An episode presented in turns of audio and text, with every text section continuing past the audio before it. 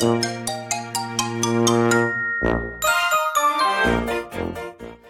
はようございます。たかしです。本日は12月15日。仕事始めに読んでおきたい厳選ニュースをブルームバーグからお届けします。一つ目のニュースです。ピーク予測引き上げ。米連邦公開市場委員会 FOMC は13、14日両日に開催した定例会合で主要政策金利を0.5ポイント引き上げることを決めた。前回まで4会合連続で続けてきた0.75ポイントから利上げペースを減速させた。今回の利上げでフェデラルファンド金利の誘導目標レンジは4.25から4.5%となった。これは2007年以来の高水準。FOMC 参加者の予測中央値では政策金利は来年末に5.1%、24年に4.1%に低下との見通しが示され、いずれも9月時点での予測から引き上げられた。次のニュースです。株取引の抜本的改革案。米証券取引委員会 SEC は株式の取引方法に関し過去10年余りで最も広範な改革に向けた最初の一歩を踏み出す。SEC は4つの改革案を提示。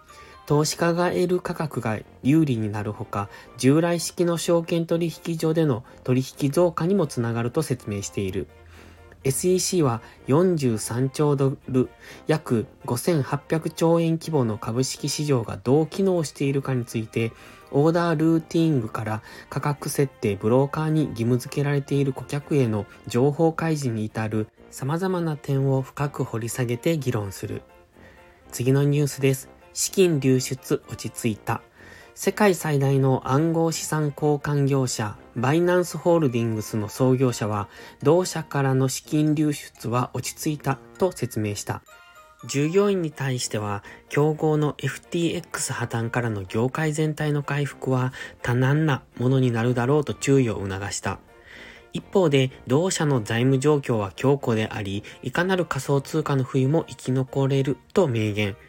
ブロックチェーン分析会社ナンセンによると、シンガポール時間14日午後0時25分までの過去24時間で、バイナンスには2億5600万ドル、約346億円が準流入した。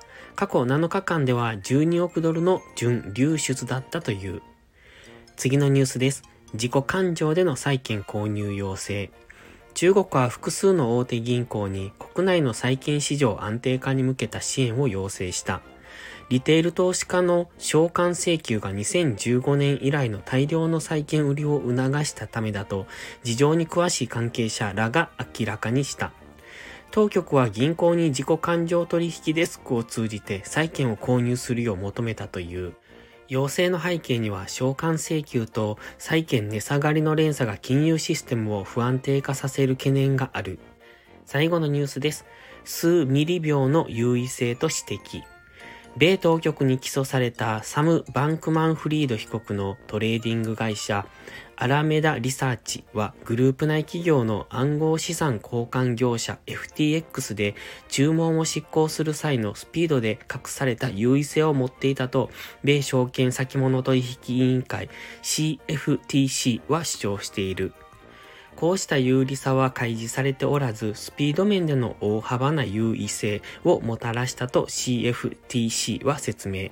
アラメダの注文は他の API、アプリケーションプログラミングインターフェースユーザーよりも数ミリ秒早く受け付けられたとし、高頻度取引分野ではこれはかなりの時間的優位性だと指摘した。今朝のニュース5本は以上です。本日も元気よくいってらっしゃい。Bye.